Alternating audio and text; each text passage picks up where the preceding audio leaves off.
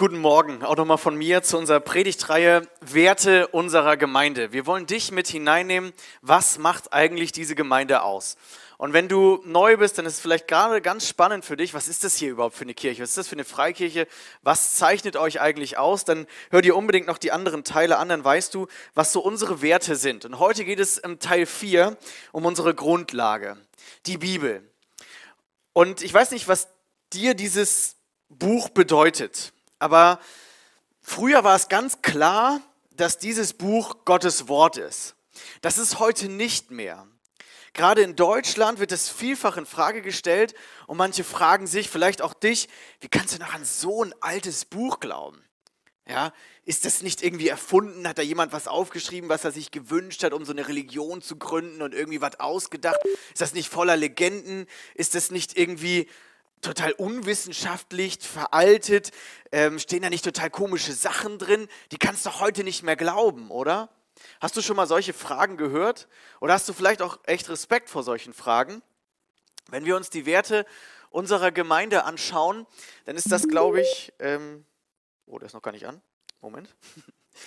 ähm, dann ist das, glaube ich, diese, dieser Wert, den wir am schwierigsten finden, unseren Freunden zu erklären, oder? Wenn du jetzt mal die Werte durchschaust und sagst, hey, das, ich erkläre unserem Nachbarn, meinem Nachbarn mal diese Werte, dann ist dieser Wert Bibeltreue vielleicht am komischsten, oder? Geht dir das auch so? Wie soll ich das denn jetzt erklären? Ähm, und das will ich heute versuchen zu tun. Schneid euch an, heute geht es darum, warum dieses Wort, diese Bibel, diese 66 Bücher wirklich vertrauenswürdig sind, warum sie unsere Grundlage bilden und warum das überhaupt so wichtig ist und wie wir damit umgehen. Ich war äh, vor zwei Jahren oder so das erste Mal beim Treffen der Kieler Allianz. Das ist so evangelische Allianz, das ist so, so ein Treffen, wo sich so verschiedene Gemeinden und Kirchen zusammentun und sich austauschen. Und ich war das erste Mal so als, als Gast, also wir, ich war da nur als Gast dabei und da ging es witzigerweise um das äh, Thema Bibeltreue. Ja, also ging da so rum, wie, wie kann man das noch heute sehen? Und dann gab es so, ah, so ein paar, die hatten gar nicht so richtig Lust auf das Thema. Und du merkst so ein bisschen, das Bibeltreu ist, ah, so ein bisschen so ein altes Wort. Ah, da kann keiner mehr so richtig was mit anfangen. Und dann wurde ich in eine Gruppe gelost, da gibt es so Gesprächsgruppen mit den meisten Kieler Pastoren aus den anderen Gemeinden. Das war total spannend, ich hatte mich so ein bisschen vorbereitet. Und ich habe gesagt, hey Leute, es ist so wichtig, dass dass, dass wir die Schrift, dass wir die Bibel als Autorität setzen und dass wir nicht irgendwie glauben, dass das Johannesevangelium zum Beispiel, das ist ein, ein Bericht von Jesus Leben, der vierte Bericht in der, in der, im Neuen Testament ist das Johannesevangelium, dass das nicht irgendwann irgendwie von der Gemeinde geschrieben wurde. Das wurde oder wird aber immer noch an den meisten theologischen Hochschulen, an den Universitäten in Theologie gelehrt. Also das Johannesevangelium, was hier ab, abgeschrieben ist, äh, geschrieben ist, ist einfach später von der Gemeinde erfunden. Und dann sagte ein Pastor, es ist doch egal, wer das geschrieben hat. Ähm, ist das egal? Ähm, in dem Johannesevangelium steht zum Beispiel der Vers Johannes 3, Vers 16. So sehr hat Gott die Welt geliebt, dass er seinen einzigen Sohn gegeben hat, auf dass alle, die an ihn glauben, nicht verloren gehen, sondern ewiges Leben bekommen. Das ist einer unserer Grundlagenverse von unserem Glauben, vom ganzen Christentum. Oder Johannes 14, Vers 6. Der Weg und die Wahrheit und das Leben ist Jesus. Also wenn, wenn das jetzt eine Gemeinde geschrieben hat, dieses, also hat später eine Gemeinde dieses Johannesevangelium erfunden, ja, dann kannst du alles Mögliche da reinschreiben. Hat es ja gar nicht Jesus gesagt. Dann legen die das ja Jesus in, in den Mund, ja. Also dann hat das irgendwie, dann wollten sie so eine Theologie, also so eine Religion gründen, aber Jesus hat das ja gar nicht gesagt. Dann kann ich mich ja darauf gar nicht verlassen dann weiß ich ja gar nicht, ob das stimmt. Hat Jesus das wirklich gesagt? Hat sich das eine Gemeinde später, irgendwann 160 nach Christus oder 200 nach Christus, hat das eine Gemeinde irgendwann überlegt zu sagen, so, wir wollen jetzt mal unsere Theologie schreiben und wir nennen das einfach Evangelium. Wir, wir wissen genau, was passiert ist. Aber wissen Sie es denn überhaupt? Also ein zweites Beispiel. Heute geht es sehr viel um wissenschaftliche Theologie und in der wissenschaftlichen Theologie gibt es so einen historisch-kritischen Ansatz. Da wird alles durchleuchtet und es gibt dann verschiedene Theorien. Und eine Theorie, die schon sehr alt ist, auf das aber alles aufbaut. Wenn du heute Theologie studierst, lernst du das Alte Testament, die großen Teile des Alten Testaments, also des ersten Teils der Bibel, die sind erst viel später geschrieben worden, gar nicht Mose, Abraham und so. Das wird sich später im babylonischen Exil von den Israeliten ausgedacht. Da sind sie so verschleppt worden nach Babylonien und da haben sie sich so quasi ihre Religion zementiert. Also da haben sie Dinge aufgeschrieben, die ihnen wichtig waren, aber das war alles, also das haben sie viel später halt erfunden, aber Mose, Abraham und so, da kannst du gar nicht drauf verlassen. Da, wenn du Fachwörter kennst, Urkunden, Hypothese und so weiter, ist egal, musst du nicht wissen. Aber das lernst du heute noch in der Theologie.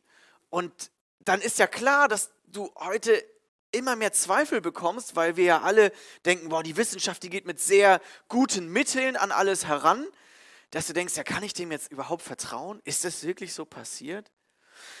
Und wir werden uns heute ein bisschen anschauen,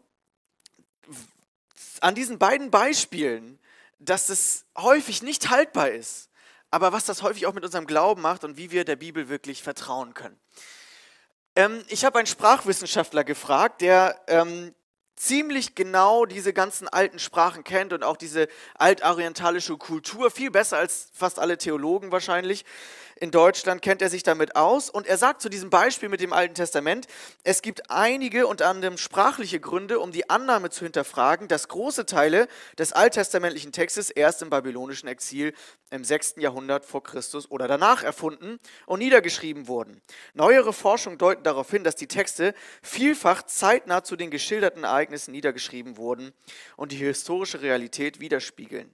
Das kommt nur häufig bei der Theologie nicht an. Aber sprachwissenschaftlich kannst du quasi beweisen, dass die Mosebücher ganz andere Linguistik haben als die späteren Bücher im Alten Testament.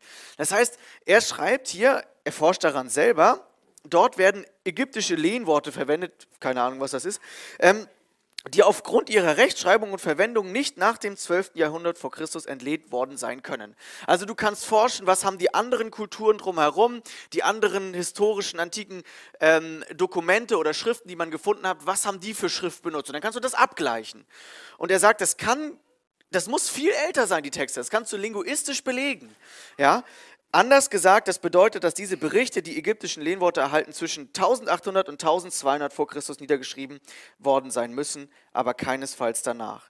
Da die geschilderten Ereignisse genau in diesem Zeitraum stattgefunden haben, kann es sich hierbei durchaus um Augenzeugenberichte handeln. Also merken wir, es gibt neuere Forschung, die eigentlich das, was jahrelang in der Theologie gelehrt wurde, widerlegt und sagt, nein, das stimmt gar nicht. Rein von den Texten her kann das sehr gut sein, dass die genau dann geschrieben wurden, als Mose und Co gelebt haben. Aber wir lernen häufig in der Theologie oder der, wenn du dann irgendwelche Theologen im Fernsehen siehst, ja, das ist alles, ach, das ist alles da geschrieben und da geschrieben. Warum wird die Bibel eigentlich so auseinandergenommen? Und ist die Bibel überhaupt historisch glaubwürdig? Wir gehen jetzt mal in das Beispiel vom Neuen Testament, was ich eben erzählt habe mit dem Johannesevangelium. Ich zitiere Wikipedia, zitiert bitte nicht so in euren Forschungsarbeiten, das ist jetzt einfach nur. Ähm, die handschriftliche Überlieferung des Neuen Testamentes ist besser und umfangreicher als jedes andere antike Literaturdenkmal. Das ist historisch unumschritten. Dass, die, dass das Neue Testament besser überliefert ist als alles andere, und dass die ältesten Textzeugen so nah an der Entstehungszeit der originalen Autographen liegen wie kein anderes historisches Dokument. Autographen sind die, die das wirklich dann geschrieben haben. Wir haben von historischen so alten Dokumenten keine Originale mehr. Wir haben immer nur Abschriften, Manuskripte, aber die von der Bibel, die liegen am nächsten dran und sind vielfach mehr als all von allen anderen historischen Dokumenten. Heute zieht niemand in Zweifel, zum Beispiel den Gallischen Krieg, der im Bellum Gallicum geschrieben wurde. Das zieht heute keiner im Zweifel, obwohl wir nur neun bis zehn Manuskripte davon haben, die das beschreiben. Das Originaldokument haben wir ja gar nicht. Und obwohl es einen Abstand gibt zwischen dem Originaldokument und den Manuskripten von 850 Jahren. Aber kein Historiker, niemand zieht das in Frage. Ja, das, ist, das hat stattgefunden, klar. Oder die Annalen von Tacitus, da wissen wir ganz viel über die römischen Kaiser und so. Ich habe keine Ahnung von Geschichte, habe das alles äh, nachgelesen. Und da haben wir einen Abstand zwischen den zwei Manuskripten, die wir überhaupt davon haben, die uns besagen, dass es das Buch wirklich gegeben hat oder diese Schrift. Haben wir einen Abstand von 730 Jahren zwischen dem letzten Fund, dem ältesten Fund und dem wirklichen Entstehungsdatum, das, worum es da ging, um der, wann, das, wann die Annalen geschrieben wurden. Und das Neue Testament hat 6824 griechische Manuskripte, 10.000 lateinische, eine Million Kirchenväter-Zitate, diverse Minischnipsel, keine Ahnung, wie viel es gibt. Das ist historisch das best überlieferteste Buch, das eigentlich kein Historiker überhaupt noch äh, irgendwie anzweifelt, dass Jesus gelebt hat. Das gibt auch noch viele außerbiblische Geschichtsschreiber, Josef, ähm, Flavius Josephus zum Beispiel, der auch beschreibt, dass Jesus gelebt hat, der überhaupt nichts mit dem christlichen Glauben zu tun hatte.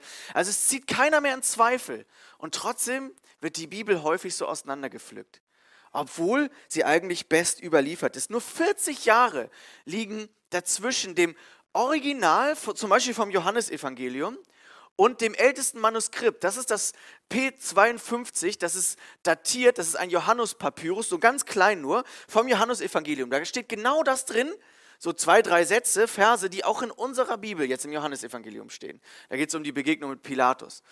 Und ähm, das ist datiert auf 125 nach Christus ungefähr. Das heißt, das Johannesevangelium das gab es nicht erst, als die Gemeinden entstanden sind später. Es hat nicht irgendeine Gemeinde erfunden. Das gab es schon da.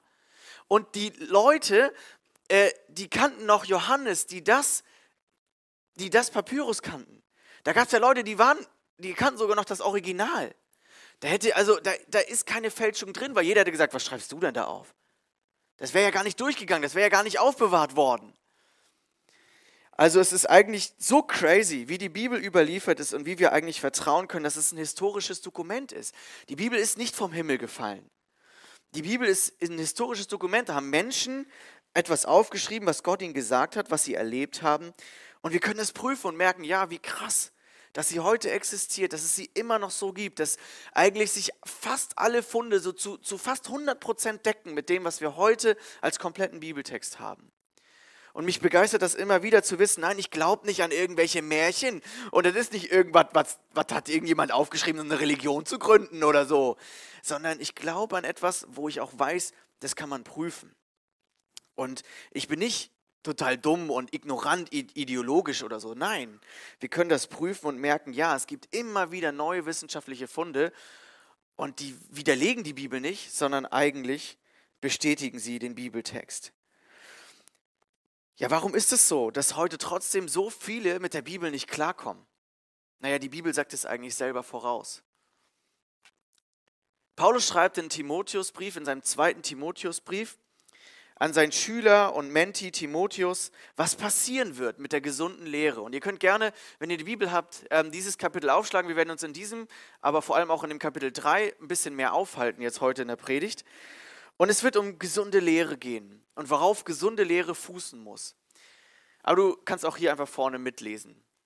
Paulus sagt, ich bezeuge eindringlich in 2 Timotheus 4, Vers 1, vor Gott und Jesus Christus, der, Lebe der Lebende und Tote richten wird, und bei seiner Erscheinung und seinem Reich predige das Wort. Stehe bereit zur gelegenen und ungelegenen Zeit. Überführe, weise zurecht, ermahne mit aller Langmut und Lehre. Wir werden es jetzt gleich nochmal genauer anschauen.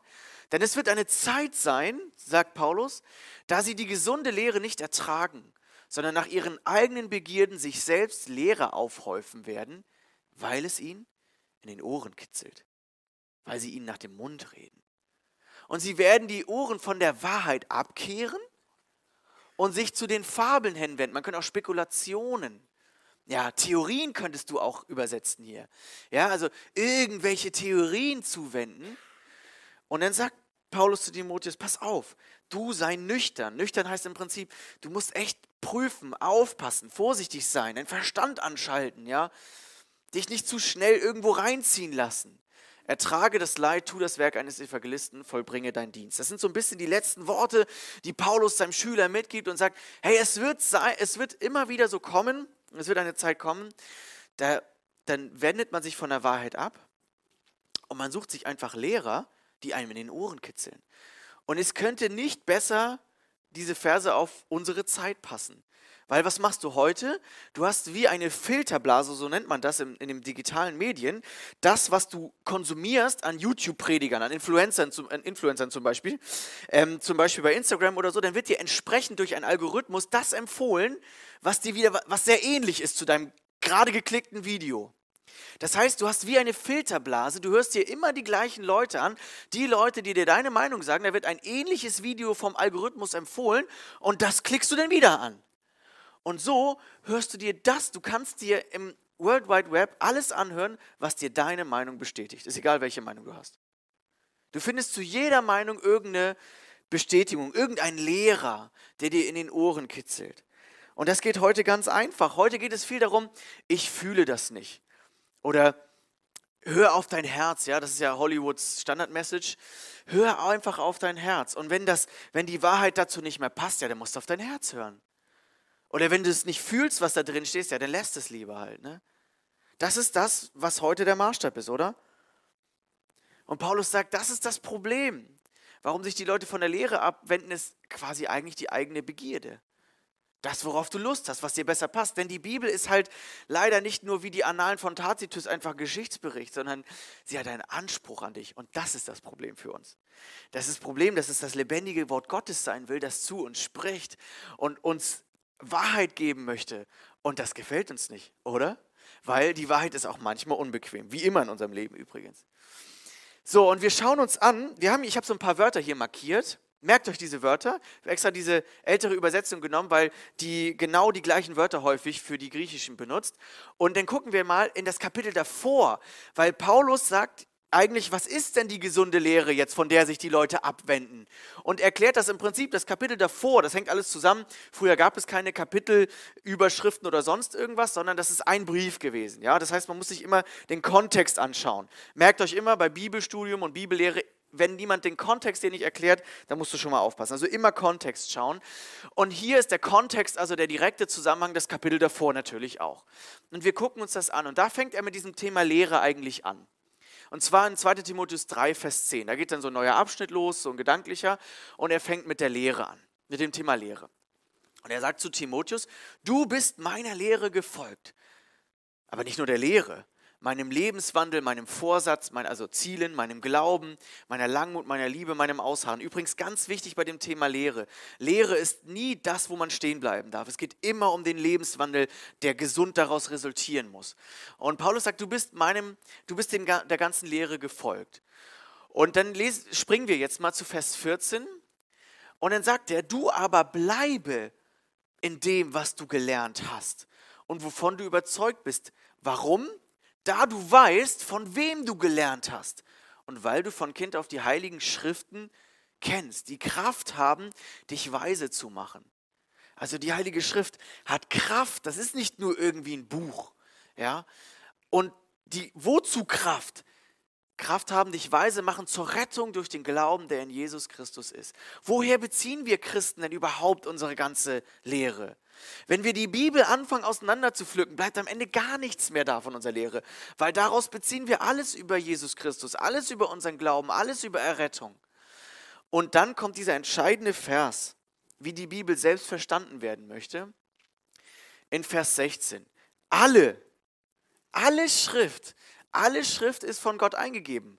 Auch die mir nicht so gut gefällt, auch die ich nicht so gut verstehe, auch die poetischen Bücher, auch die Bücher, die ich irgendwie schwierig finde oder die Bibelstellen. Alles ist von der Schrift eingegeben und alles müssen wir verstehen. Nee, steht nicht da.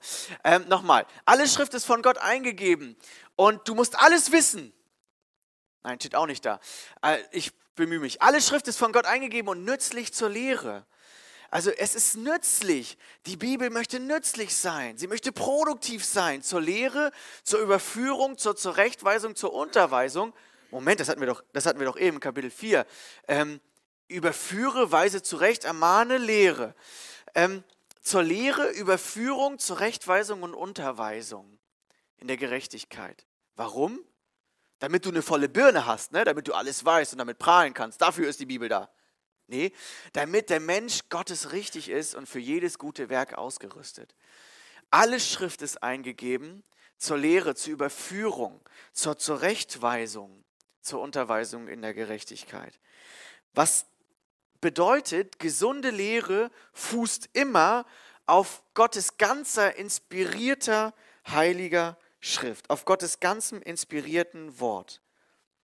Also hier steht ja, alle Schrift ist von Gott eingegeben. Das Wort, was dahinter steckt, kann man ganz schwer ins Deutsche nur mit einem Wort übersetzen. Das heißt nämlich Gott gegeistet eigentlich. Also so müsste man das übersetzen, aber das Wort gibt es jetzt bei uns nicht. Gott gegeistet.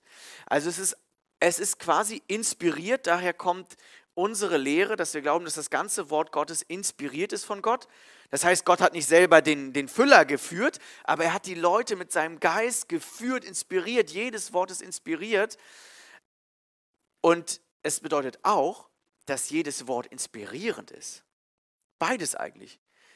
Der Heilige Geist will Gottes Wort nehmen, um zu uns zu reden. Und der Heilige Geist hat zu den Leuten gesprochen, damit das Wort entstanden ist. Also beide Ebenen, beide Richtungen. Das bedeutet das Wort eigentlich und genau das glauben wir.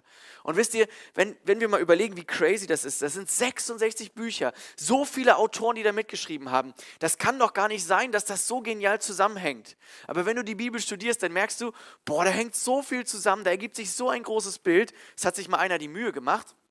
Und alle biblischen Bezüge, das sind sozusagen die Kapitel der Bibel von links nach rechts und alle biblischen Bezüge mal farblich darzustellen, wie das zueinander passt und wie die äh, Wörter zueinander gehören. Die Prophetien zum Beispiel, die Verheißungen, das ist crazy. Wie, wie die Bibel, das kann sich keiner ausgedacht haben. Wie diese ganzen Bücher zusammenpassen, wie das alles ineinander wirkt, wie das alles ein Gesamtbild gibt von Gottes wirklich guten Gedanken zu unserem Leben, zu dem Leben seiner Geschöpfe. Das ist alles kein Zufall und deswegen glauben wir an die inspirierte Schrift, dass Gottes ganze Bibel Wahrheit ist und eingegeben ist vom Heiligen Geist, auch wenn wir nicht alles verstehen. Naja, und jetzt sagen viele, ja, ja, ja, ja, ich bin auch Christ. Ich bin auch Christ, ich glaube auch an Jesus. Aber das mit der Bibel, da komme ich mit ein paar Sachen nicht klar. Und das ist auch gar nicht so wichtig für mein Glauben. Ja? Und wisst ihr, was dann passiert, wenn man sagt, okay, die ganze Schrift ist nicht mehr so richtig ernst zu nehmen, aber ich habe ja trotzdem irgendwie den Glauben und die Liebe und Nächstenliebe ist mir alles wichtig und so. Was das Problem ist, wir entfernen uns immer wieder von der biblischen Wahrheit, wir entfernen uns von der gesunden Lehre und wir fallen in den Zeitgeist. Also erstmal das als Zwischenfazit, gesunde Lehre fußt immer auf Gottes ganzes inspiriertes Wort. Was ist, wenn wir das Wort Gottes nicht mehr ernst nehmen? Das drehen wir jetzt mal um. Dann gucken wir zum Beispiel auf den Zeitgeist. Und wisst ihr, wir sind alle wie so ein, wie so ein Messgerät, wie so ein Fühlergerät. Also eigentlich hätte ich gerne was aus der Wasserwirtschaft gehabt, aber ich habe jetzt schnell das hier genommen. Ich habe auch keine Ahnung, wie man das bedient, darum geht es auch gar nicht. Stellt euch vor, das ist so ein, so ein Fühler, ja. Das ist so ein, so ein Fühler und wir sind wie so Fühler und wir, was wir automatisch machen, ist, wir fühlen in unsere Umwelt. Wir, wir, wir, wir nehmen einfach auf, was im Zeitgeist für Werte existieren. Du nimmst einfach auf, was du in der Schule lernst. Das ist so. Du nimmst die Werte wahr in der, in der, in der Umwelt und das prägt dich mehr, als du denkst. Und dann merkst du, dass sich das so ein bisschen einstellt, dein Leben, nach diesen Werten. Weil alle denken das ja so. Oh, jetzt habe ich was angemacht. Das ist ja mit Akku. Ähm, wollte ich gar nicht, jetzt piept hier irgendwas. Also, das ist wie so ein Fühler, ja, und wenn wir, nur in den, wenn wir nur in den Zeitgeist reinfühlen, werden wir das irgendwann übernehmen. Ich habe jetzt mal drei ziemlich schwierige Themen zum Beispiel genommen. Ja? Ich habe ähm, zum Beispiel im Zeitgeist gerade ist ganz klar, Frauen sollen an die Macht. Das ist ganz wichtig, das ist überall wichtig, es wird in Kirche wichtig, das wird überall wichtig. Frauen sollen mehr Leitungspositionen einnehmen, Frauen sollen, Männer sind das Problem unserer Zeit, das ist ganz klar, das hat sich über Jahrzehnte, Jahrhunderte erwiesen. Männer sind das Problem, also müssen jetzt endlich Frauen mehr an die Macht kommen. Das ist ganz klar Zeitgeist. Also ich will das jetzt gar nicht alles in die Tiefe thematisieren, aber dann müssen wir auch mal unsere Fühler in die Bibel stecken.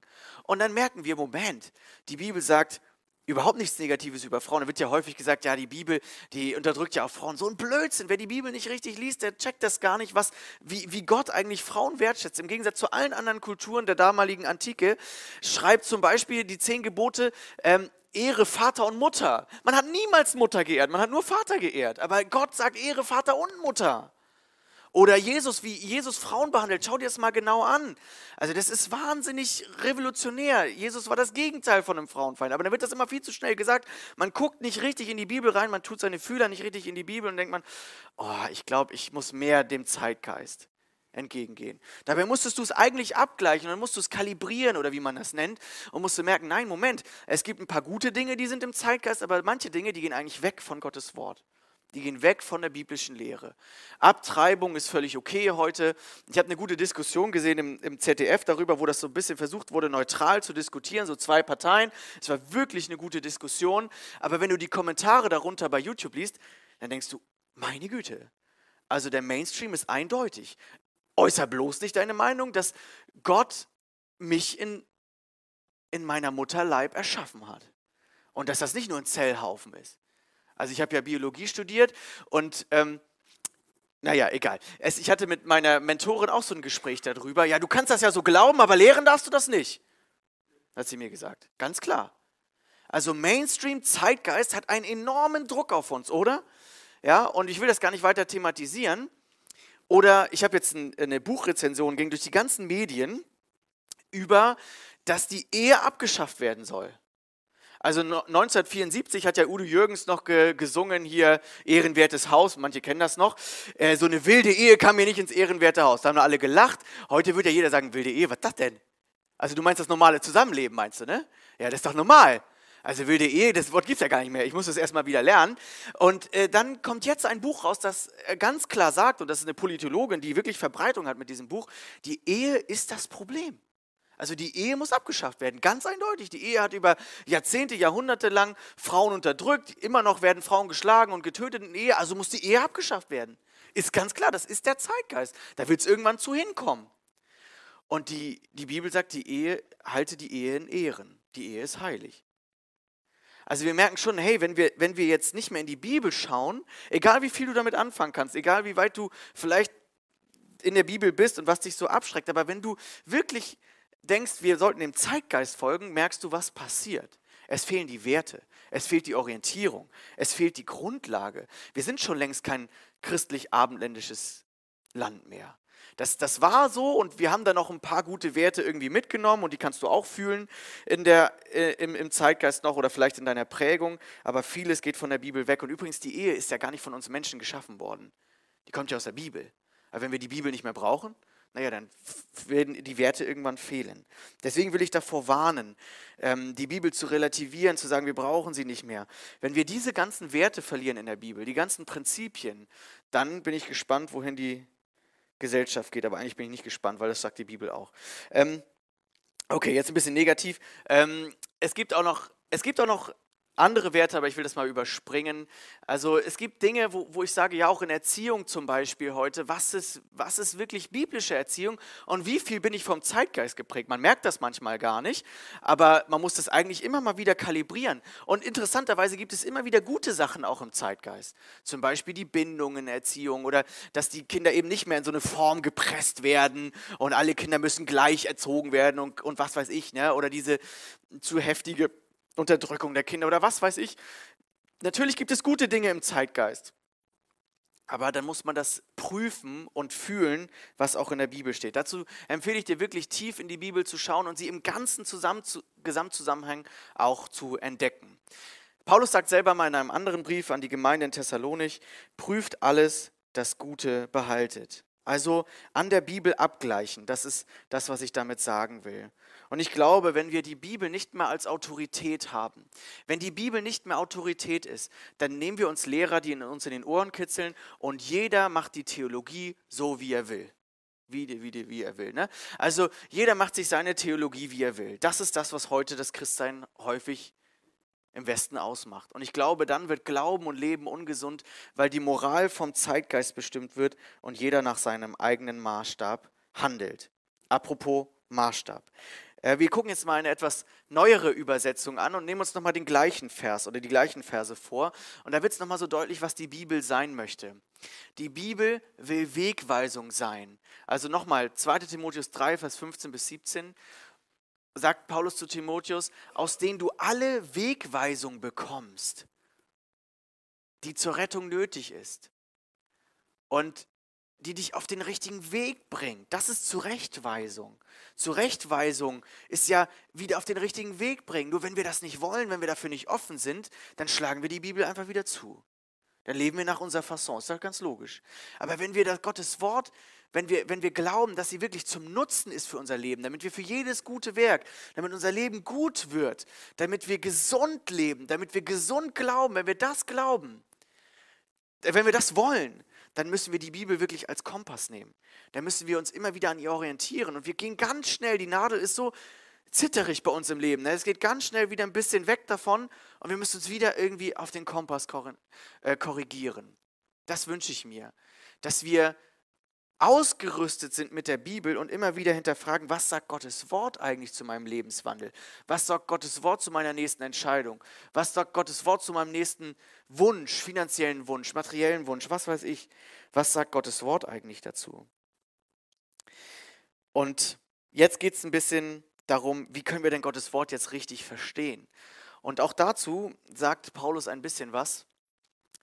Ähm, genau, die Bibel ist zum, ein Kompass, das habe ich schon gesagt. Und wie können wir jetzt gesund oder ungesund auch mit der Bibel umgehen?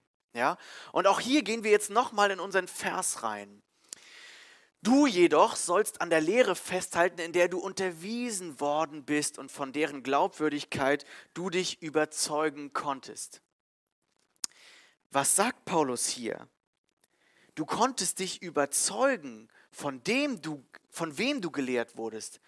Andersrum formuliert, du musst wissen, welche Lehrer du hast, welche Prägung du hast. Und natürlich, Timotheus hatte die Prägung direkt vom Apostel, also direkt von der apostolischen Lehre, direkt von den Leuten, die mit Jesus nachgefolgt sind. Und schon ganz schnell in der Christenheit, sofort haben sich ungesunde Lehren links und rechts entwickelt. Das ging sofort und es ging schon immer so. Und Paulus sagt, du musst dich darauf besinnen, wie bist du geprägt, was hast du gelernt. Du musst darauf auf, auf die Wurzeln zurückschauen, ja. Und du kennst ja die Schriften. Also einmal muss man die Schriften kennen und einmal muss man auch wissen, wie ist man geprägt. Und bei, Paulo, bei Timotheus ist es Paulus, der geprägt hat, der ihn gelehrt hat. Und Paulus war ein Apostel. Jetzt bei uns 2000 Jahre später ist das Ganze noch ein bisschen schwieriger.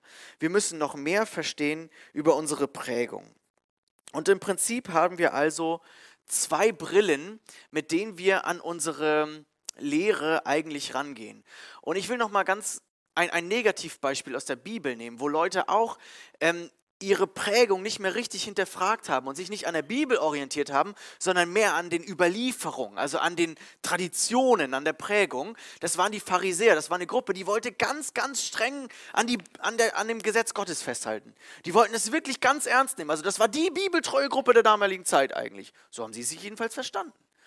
Und die haben sind mit Jesus ständig aneinandergerasselt. Wenn du die Bibel ein bisschen kennst, dann geht es ganz viel um die Begegnung zwischen Jesus und den Pharisäern. Warum? Weil sie ihre Tradition und ihre Prägung wichtiger genommen haben als das, was Gottes Wort eigentlich beabsichtigt hat mit den Geboten.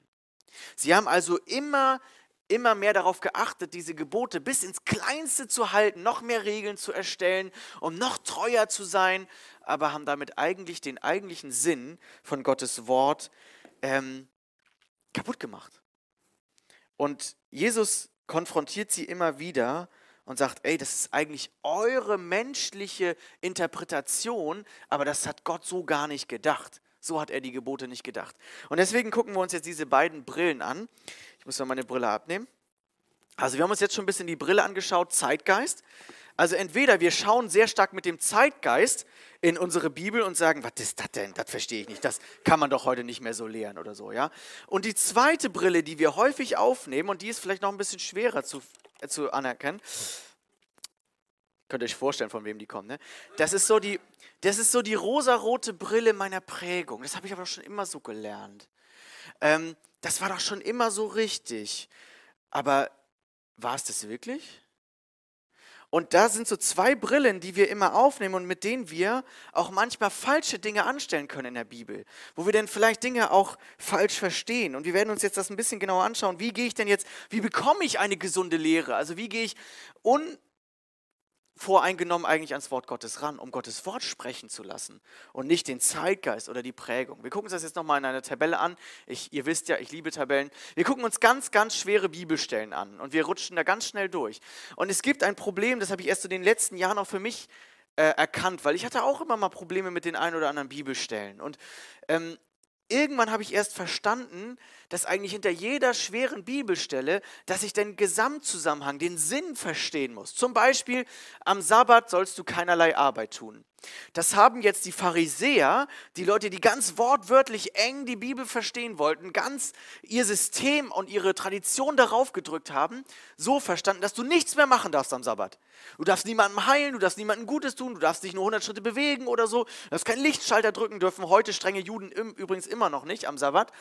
Und Jesus sagt den Leute, Leute, ihr habt völlig den Sinn des Sabbats verfehlt. Der Sabbat ist für den Menschen da. Und ihr macht das total zu so einem ganz engen Gesetz und alles ist ganz schlimm und man kann tausend Fehler machen bei diesem Gesetz an dem Tag und es macht überhaupt keinen Spaß mehr. Und so verstehen auch viele den biblischen Glauben, denken, oh Gott, das ist ja voller Gebote und der strengt mich ja nur ein und oh je, oh je, oh je. Und wenn du im Teenager-Jugendalter bist, denkst du, oh, die Bibel ist so anstrengend. Ne? Aber du hast den Sinn hinter den einzelnen Geboten vielleicht nicht verstanden. Denn der Sabbat ist zum Schutz des Menschen da. Der Sabbat ist für den Menschen geschaffen. Wenn wir den ganzen Kontext der Bibel anschauen, sehen wir, der Sabbat ist zum Ausruhen da. Sabbat heißt nichts anderes als anhalten. Wie genial, dass es das Prinzip von Gott gibt. Wir Menschen hätten es nicht erfunden. Wir hätten gesagt, immer arbeiten, immer leisten. Wer am meisten leistet, ist der Beste. Der kommt am weitesten, der verdient am weitesten. Und kennt ihr das Problem, dass man nicht mehr anhalten kann? Dass man nur noch am Rödeln ist in seinem Alltag? Und Gottes Prinzip gilt nach wie vor. Und eine Zeit lang habe ich gedacht, ach komm, da war ich eher so auf der liberalistischen, auf der relativistischen Richtung, das ist also alles relativieren. Ach komm, den Sabbat, den muss man nicht mehr so ernst nehmen. Ausruhen kann ich, wenn ich im Himmel bin. Ne? Schlafen kannst du, wenn du tot bist. Wunderbarer Satz. Ist aber nicht biblisch. So, ja. Also, das, da merken wir, genau dazwischen ist die Wahrheit, nämlich wenn wir das biblische Prinzip dahinter verstehen. Und jetzt nehmen wir noch zwei ganz einfache Verse. Männerzeug kommen nicht auf Frauen. Ja, 5. Mose 22. Ich schneide heute so viel an, es tut mir leid. Ihr könnt mich später noch weiter löchern. Ähm, das wurde in ganz strengen Gemeinden so ausgelegt, du darfst als Frau keine Hosen tragen. Du musst Röcke tragen. Ich habe mir jetzt letzte Woche ein flanellfarbenes äh, T-Shirt gekauft. Weiß nicht, ob das auch darunter fallen würde, keine Ahnung. Ne? Aber ey, man versteht überhaupt nicht, was dahinter steckt und denkt, oh Gott, was ist jetzt das denn für ein biblisches Gesetz? soll ich jetzt damit anfangen? Oh je, oh je. Äh, was ist überhaupt Männerzeug? Was ist Frauenzeug? Was ist denn mit den, mit den Schotten da? Die tragen doch Röcke. Ne? Keine Ahnung. Gilt das dann in Schottland anders? Keine Ahnung. Also, was ist damit überhaupt gemeint? Und ich empfehle euch ganz, ganz toll dieses Buch die zehn Gebote, das hat mir so viel geholfen, diese ganzen Gebote überhaupt im Alten Testament zu verstehen von Dr. Benjamin Lange. Und der ist ein bibeltreuer Mann, ein Theologe, der von der Bibel her auslegt, wie diese ganzen Du sollst Gebote und auch die anderen Gebote eigentlich in einem größeren Rahmen stehen, in einem größeren Schutzrahmen stehen. Und wenn wir das verstehen, ey, du hast richtig Bock auf einmal das Alte Testament zu lesen, wenn du so ein Seminar damit gemacht hast oder ähm, dieses Buch gelesen hast. Kann es dir sehr empfehlen. Und was eigentlich hinter diesem Ganzen steht, ich kann das nur abkürzen, ist Schutz der Geschlechter. Und heute haben wir im relativistischen, im liberalistischen Denken dieses ganze Aufheben der Gesetze, äh, der, der Geschlechter. Und genau das ist eigentlich das Problem. Ich kann leider nicht weiter darauf eingehen. Oder noch ein ganz einfacher Vers. Die Frau soll nicht lehren, noch über den Mann herrschen. 1. Timotheus 2, 11 bis 12. Was, das, was soll das denn jetzt? Ne? Ähm, und auch da, wenn du da nicht genauer hinschaust, weder in den Kontext, noch in den ganzen biblischen Zusammenhang, noch in das, was, was Lehre eigentlich bedeutet, was das Wort bedeutet, was, was, dann weißt du gar nicht, was sollst du mit diesem Vers anfangen, ja? Oh je, oh je. Und genau da checken wir auch nicht, dass es eigentlich um ein größeres Prinzip geht. Ich kann das leider auch nicht weiter ausführen. Habe da letztens nochmal eine richtig gute Auslegung, eine bibeltreue Auslegung zu gehört. Kann ich das echt empfehlen, da tiefer zu gehen und nicht aufzugeben und nicht zu sagen, oh Gott, der Zeitgeist, der sagt mir, oh, das darfst du ja gar nicht lesen. Ne? Sondern unvoreingenommen daran zu gehen, zu sagen, ja, was sagt denn das ganze Gottes, Wort Gottes dazu?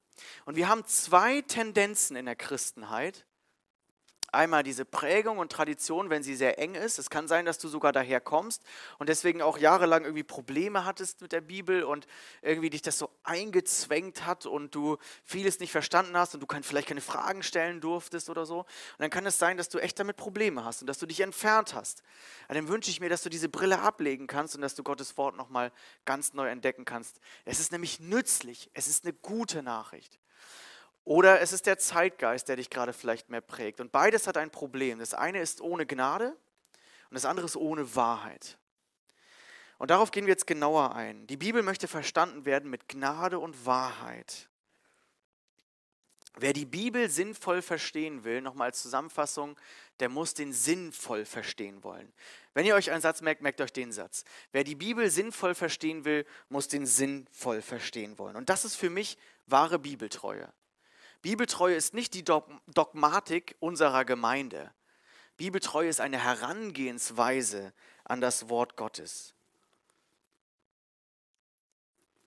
Wir haben bei den Auftakttagen über Josua einiges gelernt und ähm, in Josua 1 sagt Gott zu Josua, dieses Buch des Gesetzes soll nicht von deinem Mund weichen. Du sollst Tag und Nacht darüber nachsinnen. Wisst ihr, bei der Bibel gibt es keine Abkürzung. Da müssen wir auch mal ein bisschen drüber nachsinnen, drüber nachdenken, auch wenn wir es nicht sofort verstanden haben, die Spannung aushalten, die in uns drin ist, ja. Und dann wirst du auf deinen Wegen zum Ziel gelangen und du wirst Erfolg haben. Das ist immer wieder Gottes Verheißung. Wenn wir uns an sein Wort halten, auch wenn es unpopulär ist, dann wird Gott uns zum Ziel bringen. Und wie kann ich jetzt die Bibel richtig verstehen? Ja, wenn Jesus zum Beispiel sagt, wenn aber dein rechtes Auge dir Anlass zur Sünde gibt, so reiß es raus und wirf es von dir. Also, wer hatte schon mal das Problem, gerade wir Männer, dass das Auge irgendwie Anlass zur Sünde gibt. Das ist vielleicht zur Versuchung, also dass du irgendwas siehst mit den Versuchungen. Wo sind eure Augen eigentlich? Ne? Ähm, dann ist es dir besser, dass eins deiner Glieder umkommt und nicht dein ganzer Leib in die Hölle geworfen wird. Hat Jesus gesagt. Ja, wenn ich das jetzt wörtlich nehme, wie viele, also wortwörtlich, mein, manche meinen Bibeltreue, wer wortwörtlich nimmt, die ganze Bibel, wortwörtlich, das steht doch da. Ich soll mein Auge rausreißen. Ja, wir treffen uns nachher im Garten, das ist nicht so eklig.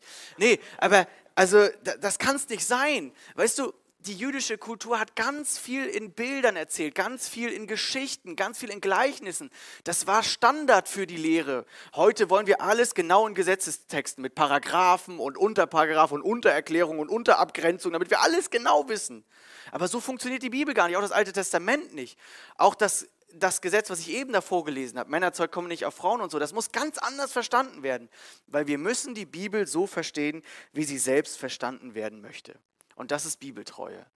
Daran festzuhalten, dass Gottes Wort Autorität ist, aber auch mit der Demut ranzugehen, dass ich häufig Brillen habe, wie ich das auslege, aber Gottes Wort vielleicht an der einen oder anderen Stelle ganz anders verstanden werden möchte. Also die Bibel ist wörtlich inspiriert, will aber nicht wortwörtlich verstanden werden. Bitte nicht. Sondern muss vom Sinn her und muss so verstanden werden, wie sie selbst verstanden werden möchte. Und ich möchte das ein bisschen abkürzen. Ich habe vor zwei Jahren darüber gepredigt bei der Wortschatzreihe. Da waren wir noch in der christlichen Schule. Das war in der Corona-Zeit. Und da könnt ihr euch die Predigt gerne nochmal ähm, anschauen. Wir verlinken sie auch nochmal. Die Wortschatzpredigt, da habe ich euch vorgestellt, diese fünf Kriterien, wie man jetzt die Bibel gesund auslegen kann. Ja? Also die Gattung beachten, die Gattung des Textes, die Heilsgeschichte beachten, die Bibel legt sich selbst aus, die Prinzipien dahinter verstehen und die äh, kulturbezogenen Aussagen. Das kann ich jetzt nicht in der Tiefe machen, weil die Zeit zu weit vorangeschritten ist. Das könnt ihr euch gerne dann nochmal da anschauen. Aber hier nochmal die Zusammenfassung. Bibeltreue ist eben keine bestimmte Dogmatik. Wisst ihr, wenn Leute zu mir kommen und sagen, das steht doch da, das ist völlig klar und ich weiß es genau richtig, dann bin ich schon immer vorsichtig.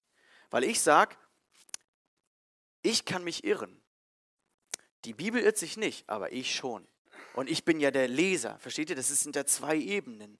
Also ich vertraue dem Wort Gottes, aber ich vertraue nicht meiner eigenen Auslegung. So viel Demut muss ich haben, möchte ich haben jedenfalls. Und ich kann nur sagen, Erkenntnis ist Stückwerk, so wie, wie Paulus es selber sagt. Erkenntnis ist Stückwerk. Das heißt, wir brauchen so eine Demut eigentlich untereinander. Und es geht bei Bibeltreue um eine Herangehensweise, bin ich jetzt die Autorität oder ist der Zeitgeist die Autorität oder ist die Prägung die Autorität über die Bibel oder ist die Bibel meine Autorität? Ist es Gottes gesprochenes Wort in mein Leben? Lasse ich auch Bibelverse wirken, die mir nicht gefallen, die mich erstmal ganz schön konfrontieren? Kann ich sie so stehen lassen? Aber kann ich sie auch im ganzen Kontext der Bibel richtig verstehen? Und ich sehe gerade ähm, in der Christenheit ähm, zurzeit in Deutschland wirklich sehr ungesunde Tendenzen. Ich habe mir von beiden Tendenzen einige Predigten angeschaut. Ich habe mir einen liberalen Podcast über einige Zeit lang lange angehört, also eher aus der historisch-kritischen Richtung, wo gerade viele Jugendliche vom Glauben abfallen, weil ihnen die Bibel und der Glaube genommen wird, weil ihnen vieles lächerlich gemacht wird, vieles wegargumentiert wird. Und ich habe mir auch ganz, ganz ungesunde rechte Tendenzen von Predigten angehört, wo die, wo die Leute andere fertig machen, wenn andere anders denken. Und ich glaube, beide Seiten sind wieder total ungesund. Das eine ist sehr moralistisch und gesetzlich, ähm, das andere ist sehr relativistisch, das heißt, es relativiert alles in der Bibel und ist sehr liberal. Und ich merke, die einen Christen in Deutschland, die kämpfen gerade gegen den moralischen Verfall. Da wird ganz schlecht über Politik gesprochen, da werden Politiker fertig gemacht, da wird... Ähm, so rechtskonservatives Denken auch mit der Bibel teilweise vermischt. Das steht dann teilweise gar nicht in der Bibel, es wird dann irgendwie von der Bibel hergeleitet und ähm, das ist total ungesund, gerade seit Corona. Und die andere Seite ist aber auch, dass die, die linken Christen, die progressiven Christen einfach den Zeitgeist nehmen und sagen, wir müssen vom Zeitgeist her die Bibel verstehen, anders geht das nicht mehr. Das geht nicht anders. Und das heißt, die Bibel wird einfach relativiert und biblisch durchziehende Prinzipien werden einfach weggeworfen, weil passt nicht mehr, passt nicht mehr. Letztens hat mir einer gesagt, auch der im kirchlichen Dienst steht, wir waren in so einer Gruppentelco und er sagte, ja, ich hatte in den letzten Monaten Zweifel irgendwie so mit den klassischen Glaubenslehren aus unserem evangelikalen Bereich und so und ich habe die jetzt alle ein bisschen abgelegt und mit Jesus geht es mir jetzt richtig gut trotzdem im Glauben. Und ich habe in diesem Gruppencall, also in diesem Gruppenanruf, nicht, natürlich nicht nachgefragt oder ihn konfrontiert, aber ich habe mich gefragt, welcher Jesus? Also mit Jesus geht es dir gut, aber du sagst, äh, eigentlich diverse biblische Sachen lege ich weg. Aber was ist, wenn Jesus zum Beispiel, und das hat er auch, von Unzucht redet? Was ist denn noch? Was ist denn heute noch Unzucht? Ist es das, was Jesus gesagt hat, oder das, was wir heute daraus machen? Also es wird richtig kritisch, wenn wir Dinge wegnehmen, versteht ihr? Und ich frage mich, welcher Jesus dann? Also das ist, glaube ich, unser Problem. Und wir haben hier wieder beide, beide Probleme. Ohne Gnade oder ohne Wahrheit. Und wir wollen beides nicht sein als Gemeinde. Wir wollen mit Gnade und Wahrheit die Bibel verstehen. Und was das bedeutet, möchte ich gleich noch kurz darauf eingehen. Johannes im Johannesevangelium, wo wir jetzt ja wissen, dass es super überliefert ist, nebenbei, ja, nochmal zu, merk zu merken, da sagt Johannes, denn durch Mose wurde uns das Gesetz gegeben. Also, durch Mose wurden uns die, das Erste, das, die ganzen Gesetze gegeben, also die Grundordnungen, die Prinzipien im Prinzip. Aber durch Jesus sind Gnade und Wahrheit gekommen. Wir müssten jetzt anfangen, alles mit Gnade und Wahrheit zu verstehen. Das ist unser Style, wie wir die Bibel verstehen. Das ist auch unser Leben eigentlich, wie wir leben als Christen.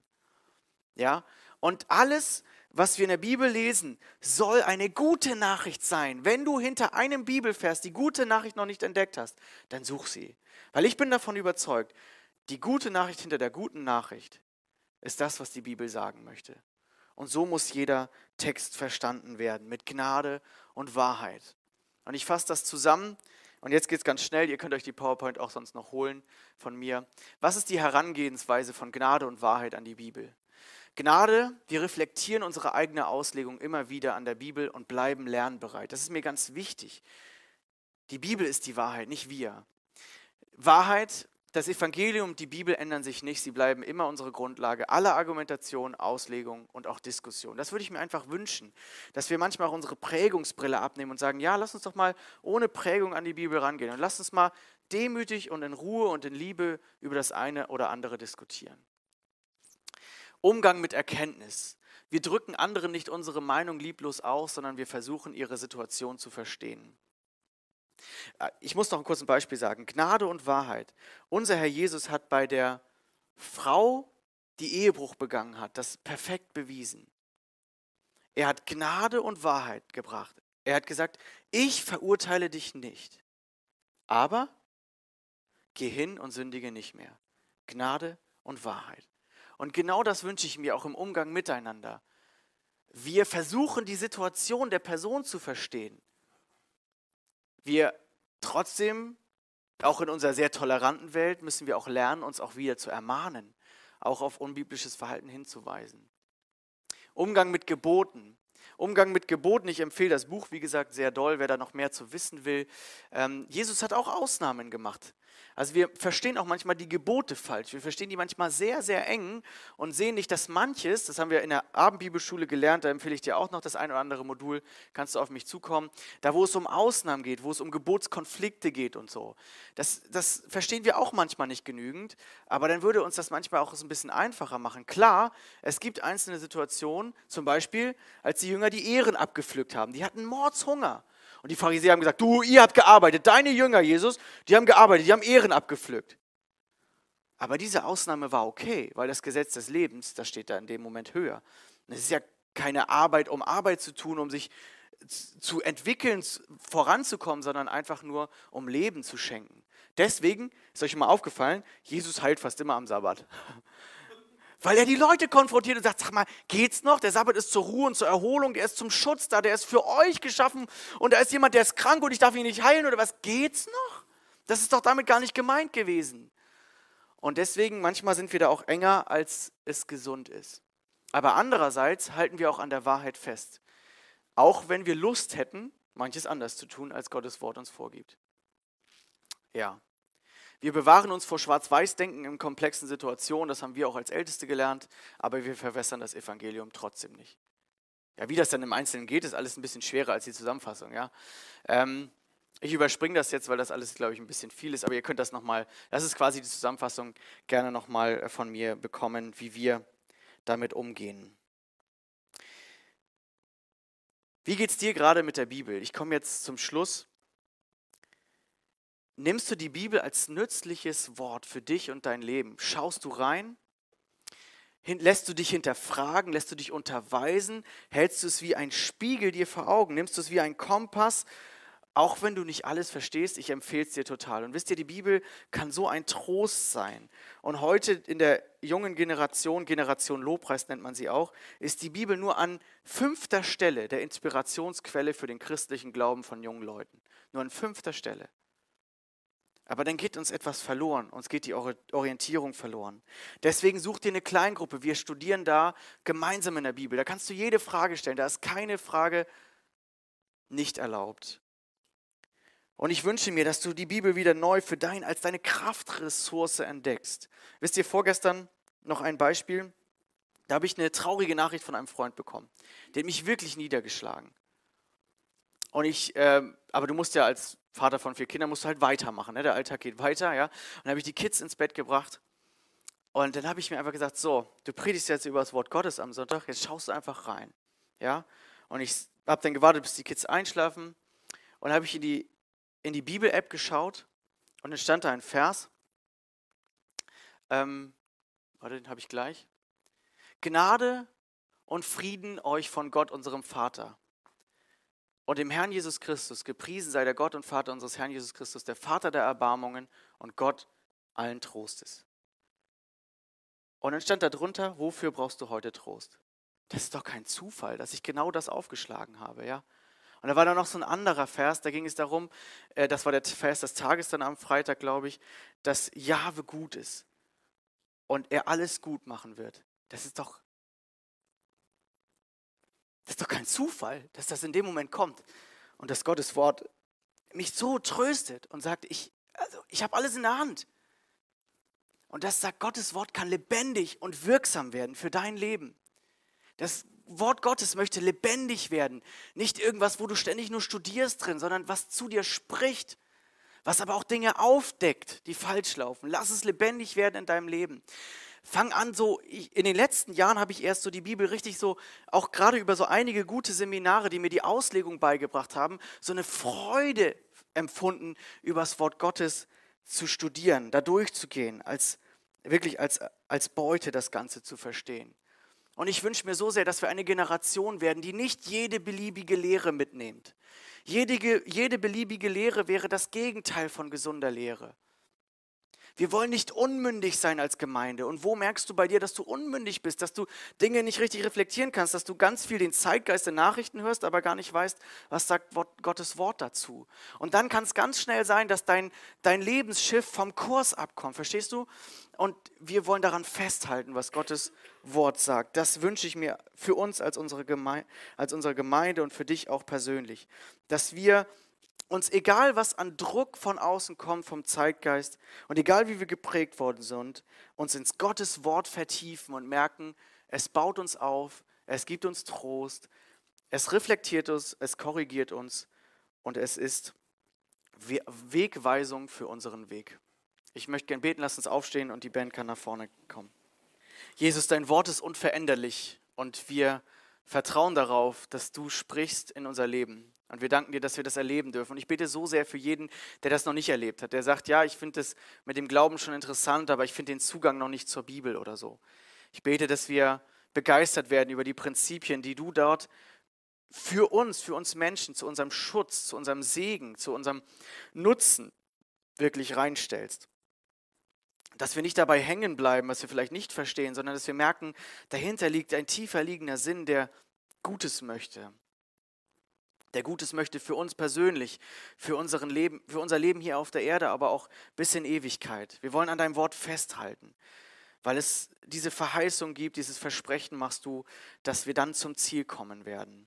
Wir wollen davon nicht abweichen und ich bete, dass du uns da ehrlich zeigst, wo wir auch dazu neigen, von dem, was du uns sagen möchtest, abzuweichen, weil wir irgendwie Druck bekommen, weil wir irgendwie, weil Lüste bei uns irgendwie mehr im Vordergrund stehen. Ich bete, dass wir offen sind für das, was du sagst durch dein Wort. Ich bete, dass wir eine Gemeinde sind, die reflektiert in dein Wort schaut und diese Brillen abnimmt und von deinem Wort wirklich das aufsaugt, was du sagen möchtest. Dein Wort ist Licht auf unserem Weg. Ja, und es bringt uns Leben und wir danken dir dafür, Herr Jesus, dass du unveränderlich bist und dein Wort uns wirklich Orientierung und Halt gibt. Auch gerade in dieser verrückten Zeit. Jesus, danke, dass du da bist und uns liebst. Amen.